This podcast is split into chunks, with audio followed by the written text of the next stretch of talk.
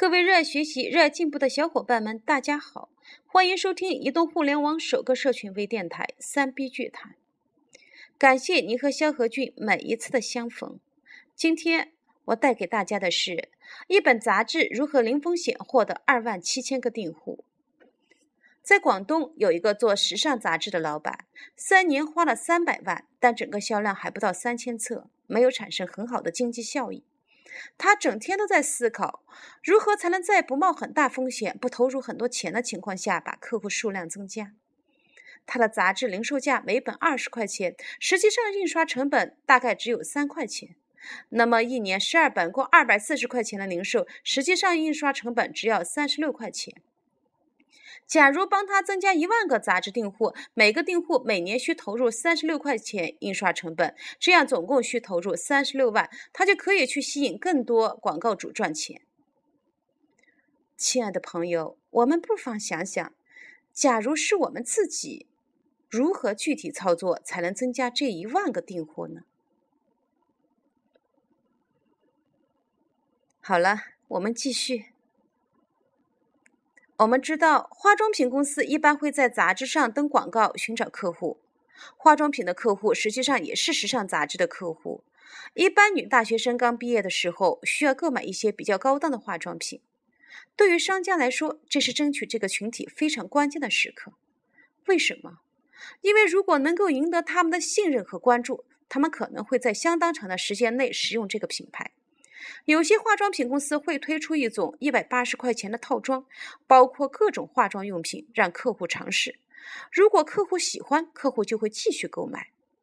有一个很简单的办法，就可以让这个化妆品套装购买量增加。一个女孩只要购买化妆品公司一百八十元的套装，就送她价值二百四十块钱的礼物，这样化妆品套装的销量一定会大大增加。当然，化妆品公司需要为这个价值二百四十块钱的礼物支付三十六块钱的成本。实际上，这是个打包的概念，就是大学刚毕业的女孩子，只要购买一百八十块钱的化妆品，就送她二百四十元的时尚杂志。一个女孩子大学刚毕业，她当然希望追踪时尚，获得时尚杂志。每年十二期、每月一期的时尚杂志，对她是很有吸引力的。通过这个打包，化妆品上承担了杂志的印刷成本。一本杂志要五千册以上发行量，这本杂志的广告才会真正有价值。通过这个策略，这家时尚杂志在三个月之内获得二万七千个订户，杂志的销量很快超过了三万。对杂志来说，它没有任何的成本就获得了大量的订户，而且这个订户如果喜欢，一年后他还会续订。虽然不可能百分之百的客户续订，但总有一定比例的人会续订，保守估计在百分之五十到百分之六十，这也是个巨大的收益。亲爱的听众朋友，听了这样一个简单的营销策略，你有什么样的启发呢？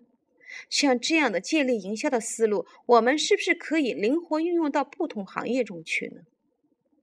听故事学营销，请你每天关注三 B 剧谈。明天将由我的小伙伴，在美发行业中打拼多年的妮可为大家分享美发店如何巧妙倍增顾客。感谢大家对萧何俊的支持，我们下次再见。